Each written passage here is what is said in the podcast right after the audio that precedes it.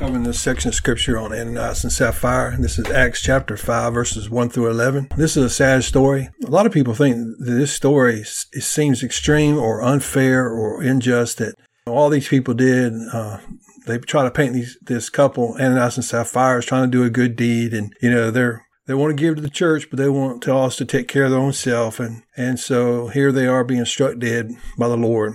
And a lot of people don't understand this story. They think that this is uh, a strange story. It's unjust and it's unfair of what happened to this couple. However, if you want to really take things into con- uh, in, in perspective and think about things from the whole Bible, all the way back in Genesis, God told Adam and Eve, don't eat that tree of the fruit of the knowledge of good and evil. And the day you eat it, you shall die. And so this sentence of death has been passed upon all man. And so God's not unjust. When, when anybody dies, God's not unjust when people die because God gave gave us a choice and we and we made the wrong choice and we brought the sentence of death down upon our own selves. And so we can't never point the finger at God when uh, when people die in this world and say that you know this ain't this ain't wrong and what kind of God is this that he lets people die? And you know we we are at fault. We are the ones who has brought the sin and death into this world and we we are the ones that are responsible for this. So back to the story about Ananias and Sapphira now, if you remember from the previous chapter, Christians in that community, because of their love for one another, were selling their, their goods and their stuff, and they were giving their stuff to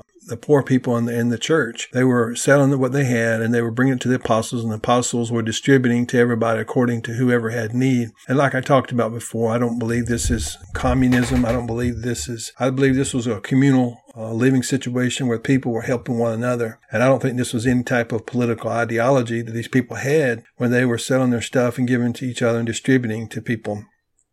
Now, having said that, I think that uh, this couple I don't believe they were Christians because this scripture says that Satan filled their heart. I believe that that scripture there is on purpose specifically to let us know that, that what you're dealing with here, these were not people who were Christians. These were people who were in the church and they were pretending to be Christians, but they had their own reasons and motives for being there. And more than likely, what their motives were was for position and prestige and to gain some type of position in that church and they thought that they could buy this position with money. But as we'll see later on, Peter even told this other fellow, your money perish with you. You can't buy a position. Now, in today's church in America, that's not true.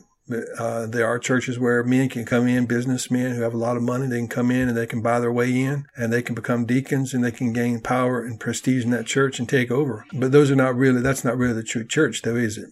Tr- if it was a true church, you'd have an apostle like Peter standing up against that kind of wickedness of people coming in and trying to take control because they have prestige in their communities or they have money and they come in and just buy out the church like this. So um, you got to be very careful about people in a community coming in with a lot of money and trying to buy out the church. But the Holy Spirit wasn't going to have that in this church. This was the early church, and there was a precedent that had to be set in this church. And so the Bible says that the wages of sin is death, and that's exactly what they got. They got death. And you may think, well, what was their sin that they got the sentence of death? It was they lied. They lied to the Holy Spirit. And you say, well, a lie is a lie worthy of death. Well, let me read you another scripture over here.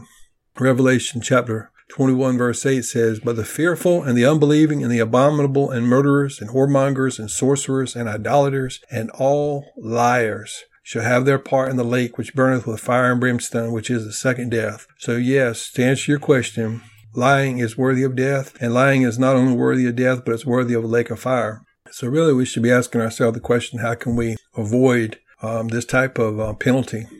Well, the Bible says in Romans 6:23, the wages of sin is death, but the gift of God is eternal life through Jesus Christ our Lord. So the answer to your sin problem is to put your faith in the Lord Jesus. Repent of your sins and put your faith in the Lord. Because he died on the cross for our sins. The scripture says that Christ died for our sins. He was buried and he rose again on the third day according to the scriptures. Amen. Well, guys, the Lord bless you and keep you. The Lord make his face shine upon you and the Lord give you peace.